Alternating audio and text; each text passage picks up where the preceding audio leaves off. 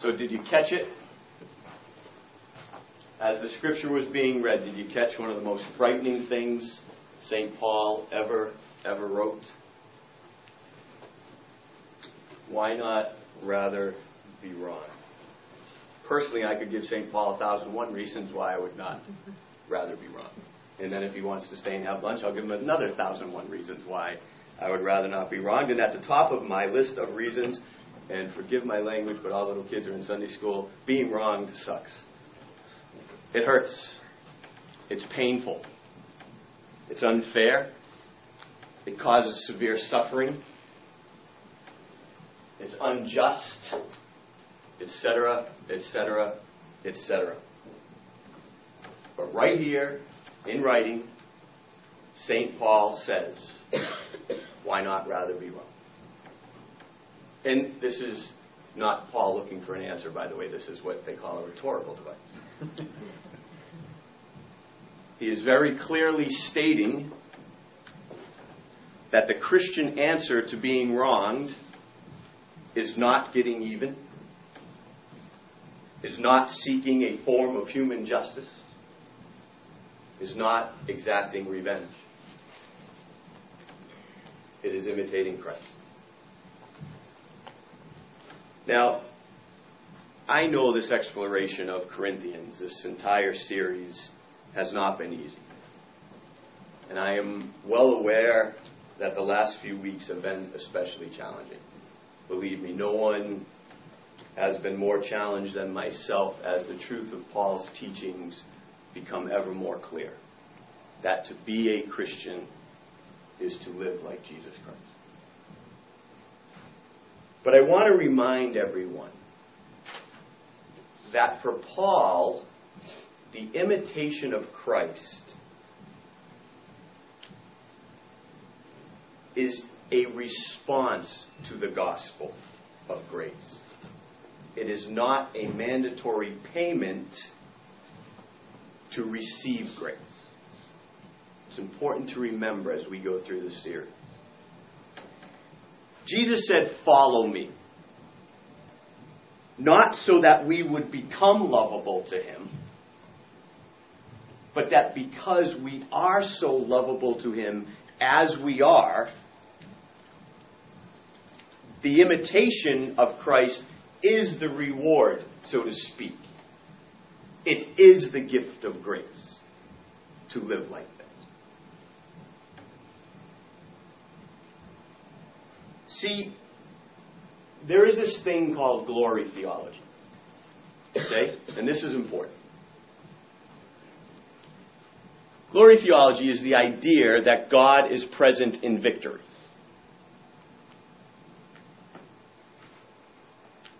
That when we overcome all our troubles and all our struggles and all our fears and our pains, there is God. And that is His will for us.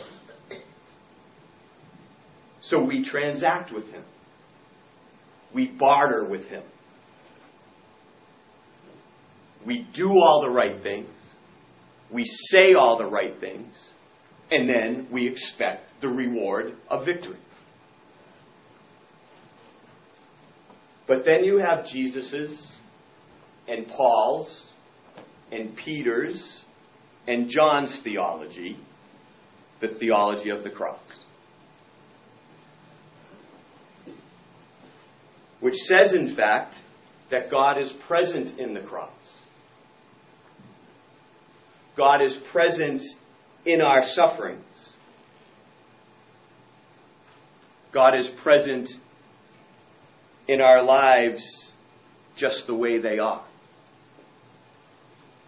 And when we imitate Him, when we understand and embrace our lives as they are, even when we are suffering, from being wronged, or from illness, or from relational breakdown, or whatever causes us to suffer,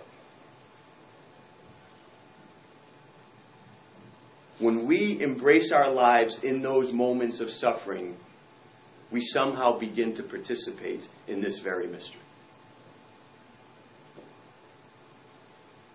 And there and only there do we find life.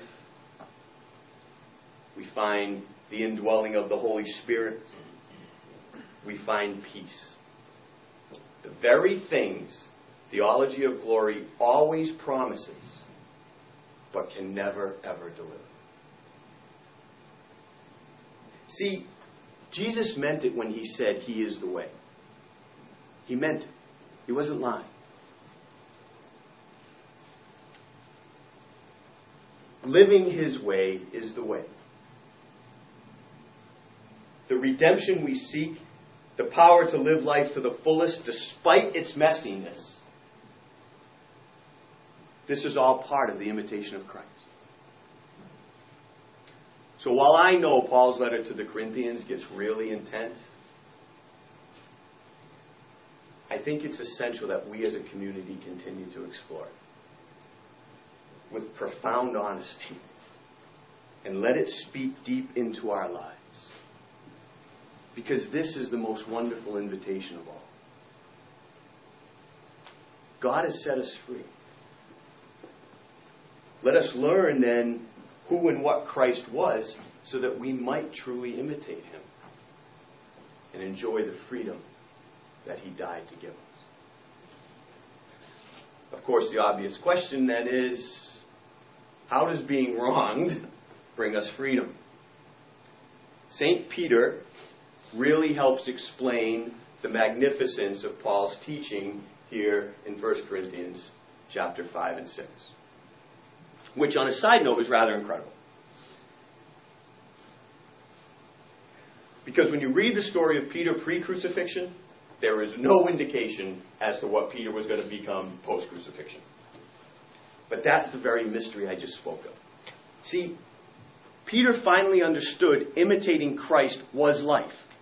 He finally understood that. And as he surrendered to that reality, he discovered the fullness of the Spirit already living in him giving him all the strength and the courage to live the imitation of Christ. See, that's the thing. We want to live this life, but we don't realize that's what the Holy Spirit's trying to do in us. Is help us live like Jesus. And remember what the life of the apostles looked like. Remember, we saw this to this very. This is Paul talking about all the apostles, including Peter. To this very hour, we go hungry and thirsty. We are in rags. We are brutally treated. We are homeless. We work hard with our own hands. When we are cursed, we bless. When we are persecuted, we endure it. When we are slandered, we answer kindly. No, not Peter. Pre crucifixion, he carried around a sword, and when someone said something wrong, he cut their ear off. But post crucifixion, the imitation of Christ, this was Peter's life.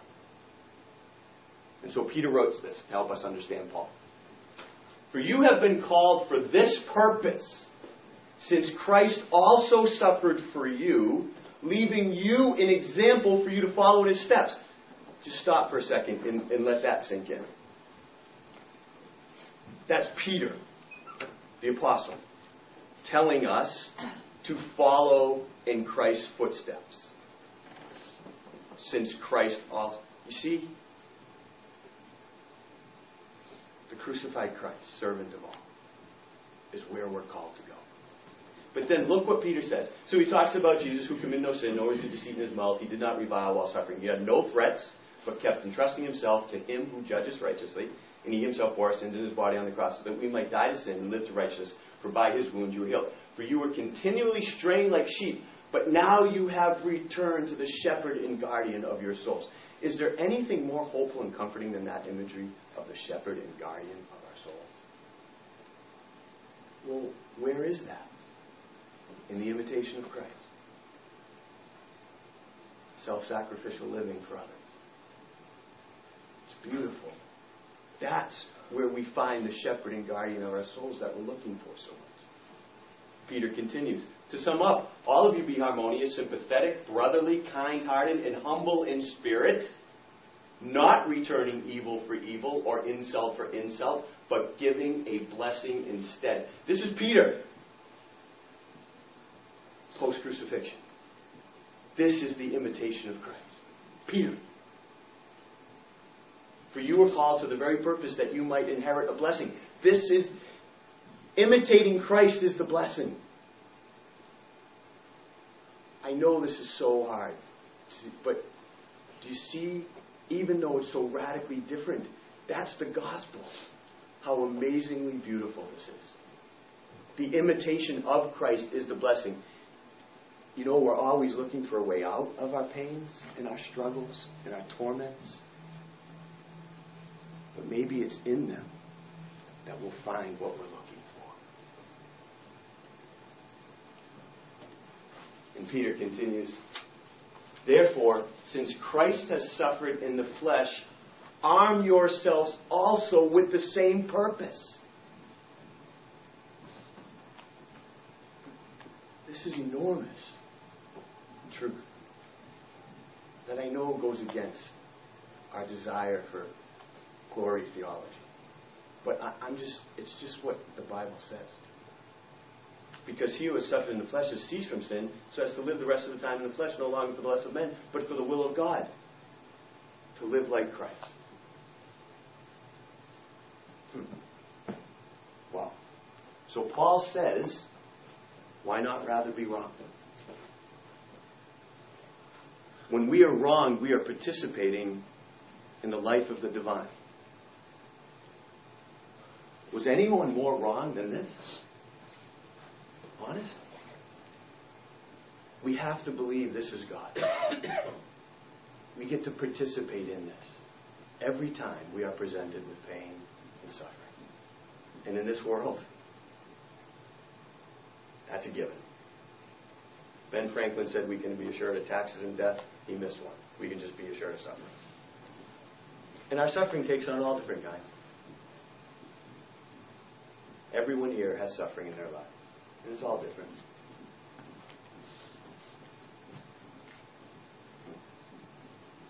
Why not be wrong? So at this point in the letter, as Paul gets here, why not be wrong? You can finally sense his total exasperation with the Corinthian believers. The guy's sin was bad enough.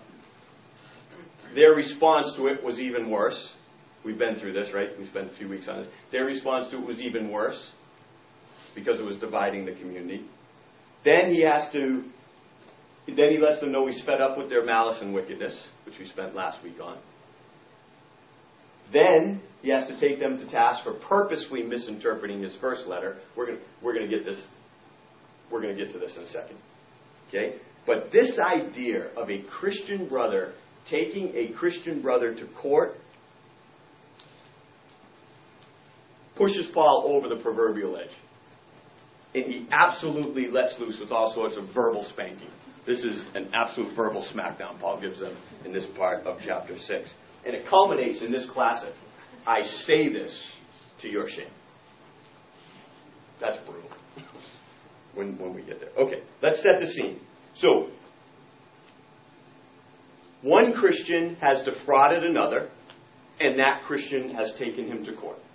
Now, some scholars suggest this is the same guy sleeping with his mother, his father's wife, and the father's taking him to court.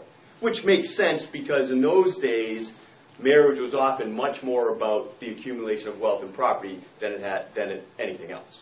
Which is going to be very interesting to look at marriage in those days when we get there when Paul starts teaching on marriage, because we have this idea that our idea of marriage is an ancient idea of marriage. it's not. It's, it's, not at all. It's a relatively new idea of marriage. And that can help us when we get to Paul and understand what he's talking about.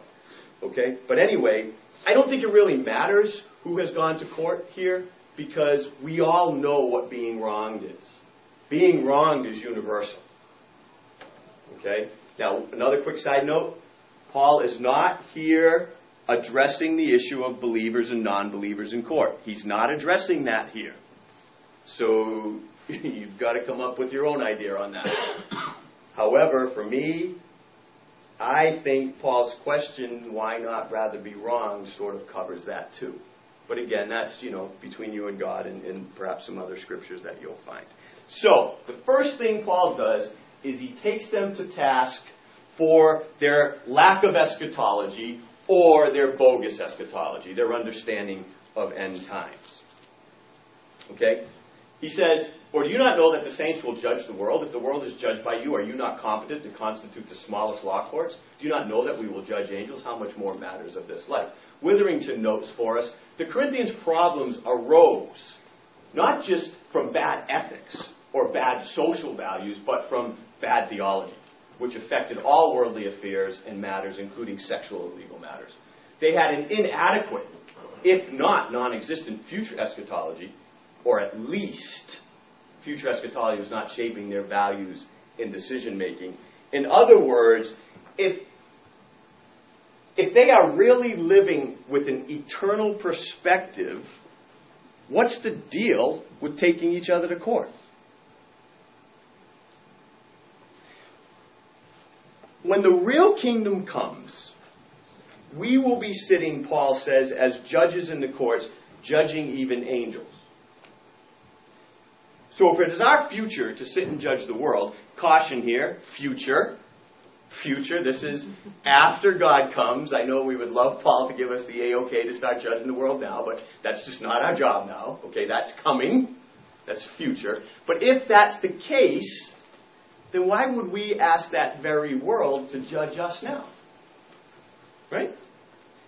But again, be careful.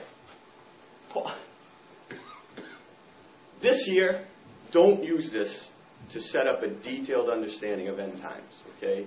This is not Paul writing novels about what is going to happen at the end of the world. This idea of judging angels, this is a this was a, a common saying that Paul was probably incorporating into his own writing. Okay, so don't don't start writing novels based on these verses about what the end times are going to look like. Here's what Paul is doing.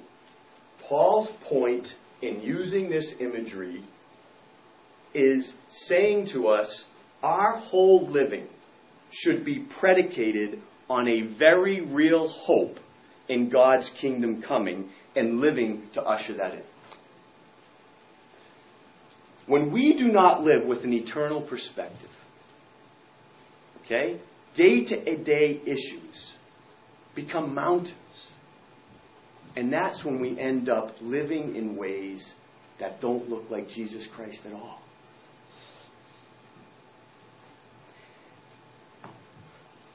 I have been through hell the last 12 weeks. Some of you know this, some of you don't. It doesn't matter whether you know the details or not. This teaching of Paul here has been the only thing that's gotten me through. When I forget that there is a kingdom coming, then I want to react in all my humanity. I wanted to pull out knives, guns, a couple rocket launchers. it's been bad. But in eternal perspective, changes everything. It fills you with hope. Like that, that song I played at offering, I, I weep during that. that. That line, I am the least of all your pilgrims here, but I am most in need of hope. That, that, that's what eternal perspective does.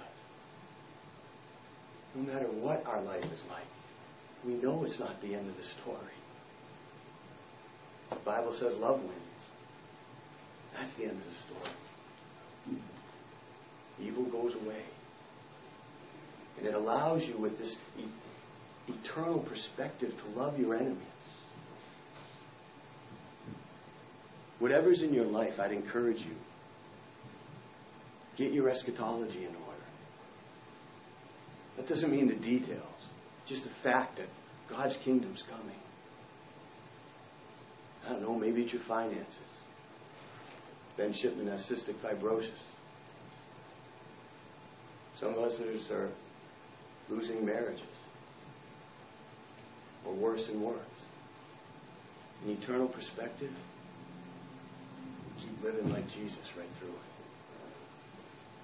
Let's get our eschatology in order. And then all those things, you know, we get worked up about. You know, we hit the airwaves and the blogging sites and Facebook. We, we don't have to get so worked up. they're not going to last. Honest. So even if you're thinking worst case scenario, it's not going to be the end of the story. It's not. That's the beauty of this. Even if the Mayans are right, who cares? It's better the next day. What was that thing we saw yesterday? I was in some restaurant. They're having like a zombie party on December 21st. End of the world party, and the next day they're having a zombie. That's it. Zombie party's the next day. It was so great. I was laughing. And I was just laughing. I'm like, no, my future does not include zombies.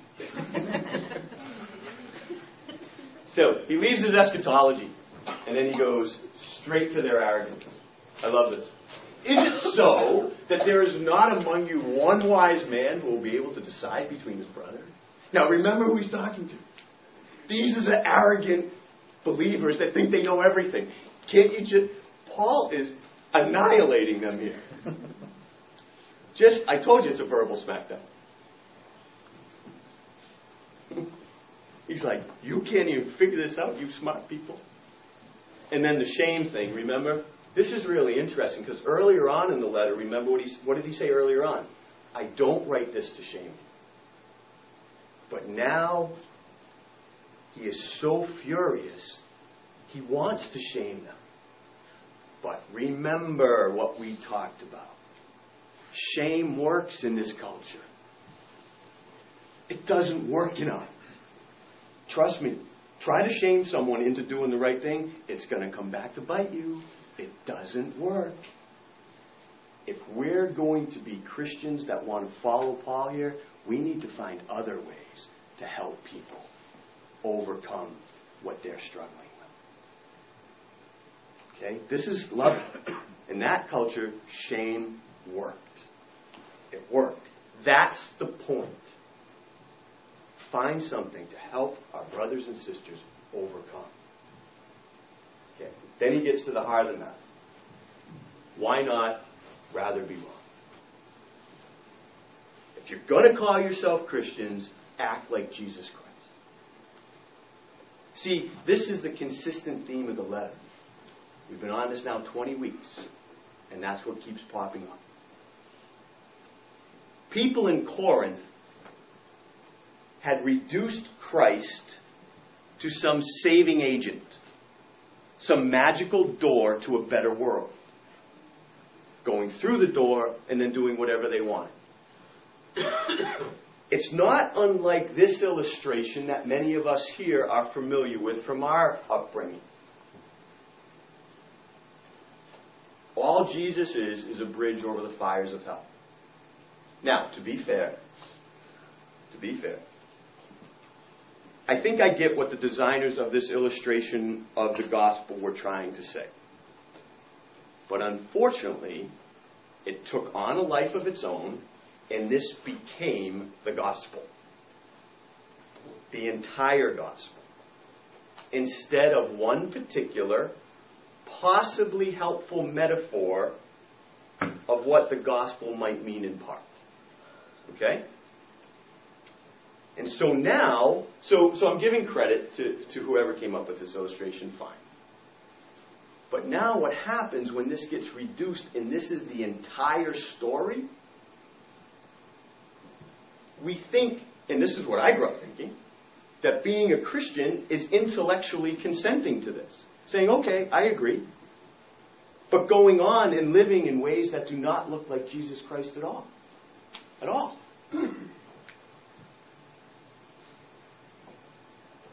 and worse,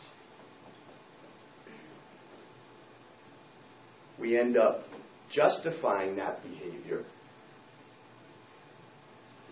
that doesn't look like this. And we end up justifying malice and wickedness and greed and gossip and slander and idolatry and dishonesty based on a form of Christian patriotism that is far away from the life and teaching of Jesus Christ. And that is why Paul writes what he does in verse 11. But actually, I wrote to you not to associate with any so called brother if he is an immoral person, or greedy, or an idolater, or a reviler, or a drunkard, or a swindler, not even to eat with such a one. See, in his first letter, he must have told them all this. Remember, 1 Corinthians is 2 Corinthians. The first letter, we don't know where it is. But he must have told them this, and then in trying to maintain their unchristlike Christian lifestyles, they argued, well, Paul, if we do that, we, we can't even be in the world. and I'm sure Paul wanted to write back, no kidding, Sherlock. but there was enough sarcasm in his letter already, so we probably, told, probably edited that out. Said, hey, Timothy, don't write that, write this instead. This is what I was saying. This is what I was saying. But be careful. Remember the context of this verse. Now, for some of our visitors, I'm sorry, but we spent three or four weeks on the context of this, so it's going to be hard, but you, will have to go back, or if you're even interested. If we don't remember the context, this verse will become something it's not. So, context. He is dealing with an extreme situation with this man in the community. It's extreme for two reasons. One, it's extreme because, excuse me, his sin is so sexually grotesque that even a very highly sexually tolerant non Christian society tolerates it. That's bad. But for Paul, it's, it's, what's worse for Paul is it's extreme because some Christians are using it, are justifying it, sorry, using bogus theology. That's why it's so extreme to Paul. This list must be understood in that context. It has to be. By the way, Paul uses a ton of these lists in his writings, and there are a ton of these lists in the ancient world on, on vices and what have you. This list he probably tailored to Corinth.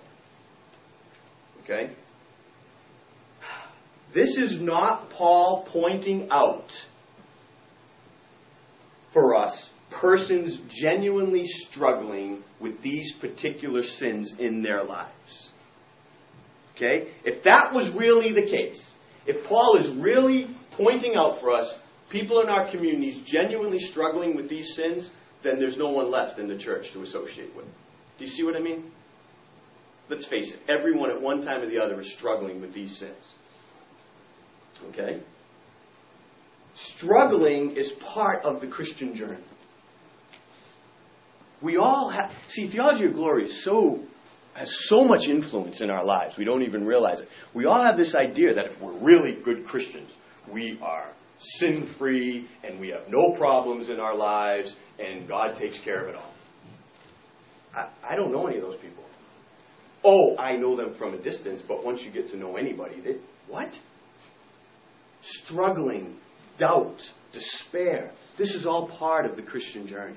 In fact, Luther said, Luther suggested that doubt and despair are when God meets us most intimately. We always want to get past our doubts and our despair. And Luther's point is you know what? God is a God of mercy. And the second we realize how much mercy we need, that's when we end up being very intimate with God. When we throw ourselves on His mercy. So, let's not take this verse and make this Paul's command to police our communities. To police people who are genuinely struggling to live Christian lives, even if maybe they fail more than they succeed. Let's not do that. We're all stumbling on towards Christ. We're all messy. I'm a mess. And Paul gets that more than anyone. Remember that great video Rich put together with us? We watch it every now and then. I was going to do it this morning, but he calls these Corinthians saints. It's right in there, the first chapter we looked at. We're all messy. So, this deeper understanding that we have been exploring for the last four weeks of 1 Corinthians 5, it frees us from the tyranny of hyperlegalism. And that's a good thing to be freed from. Trust me. God bless you if you've never been prisoner to the tyranny of hyperlegalism.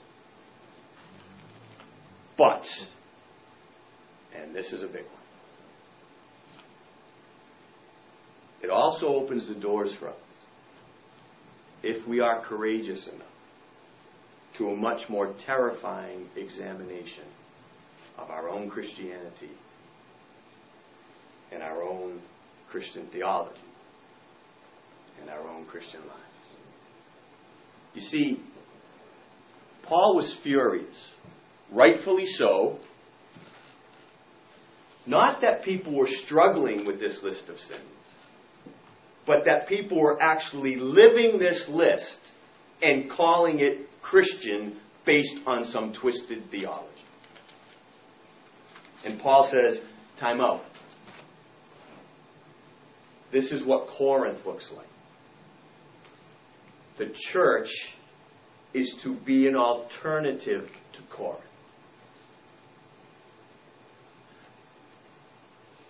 I don't care, Paul says, if you are messy and are stumbling and are failing as you try to live out Christ likeness. But as soon as you say, this is Christ likeness,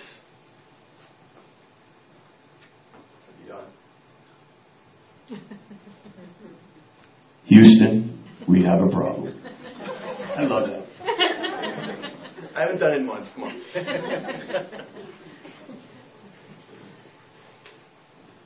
but listen, this is why I am always suggesting that this reading of Paul is more terrifying than reading Paul, this part of Paul's letter, as a mandate for hyper-legalistic church discipline of the struggling sinner. That's easy. That's easy. Because that's just a matter of making sure we put sins in order and then we just kick out and judge those sins that are not part of our lives. Because those sins are obviously worse. See, that's, that's simple. But this is much more terrifying.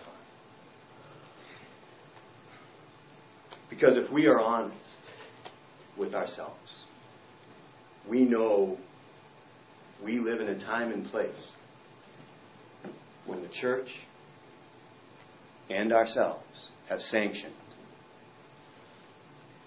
greed and malice and idolatry as good.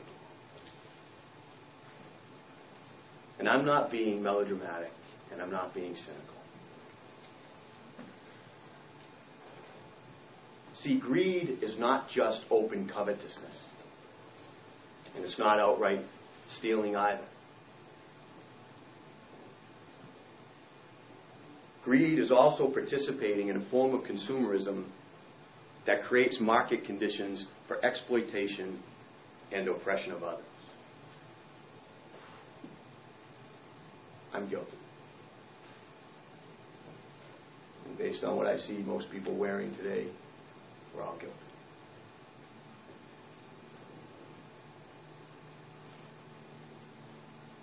Malice.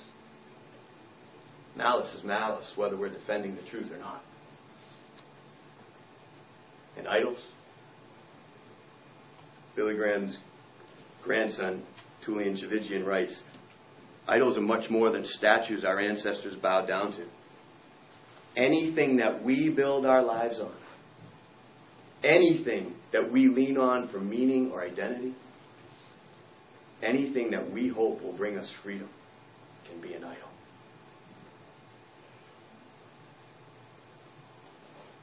And see, when we embrace a theology that justifies these things,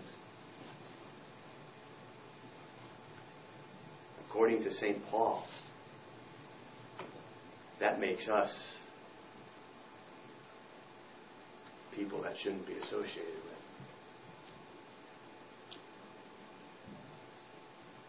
It's easy to take chapter 5 and 6 of Paul excommunicate people. It's much harder to take chapter 5 and 6 of Paul and realize he's talking to us, isn't it? But as Fee writes, from Paul's point of view, the only way we can be a viable alternative to the world is to be in the world, but not of it. I think it all starts with this question Why not rather be wrong? When we can accept as true and embrace as our destiny the depths of Christ's command to love others, including our enemies, there will be no way we could ever theologically justify any sins. And the further we live into genuine love, the further we get away ourselves from even wanting to justify our sins. Because how do you justify sinning against those you love? I know how we sin against those we love. But when we really love them, we usually feel really horrible about it after. But justifying it, that's totally different. But maybe that's just it. Just like Paul doesn't really focus on the sins, maybe we shouldn't either. Because focusing on sin is never going to change anything. Ever. Love changes everything. See, the, the cross saved us, not us cleaning ourselves up. That didn't save us. We tried that, didn't work. That's why God had to die. So that's the best part of this whole thing. Yeah, we might be greedy. We might be malicious and we might be idolaters, but thank God we can come to this table and thank Him for what He did for us. Love, unconditional, unashamed, relentless, is the only thing that does work. Why not rather be wrong? Why not rather choose love? Amen.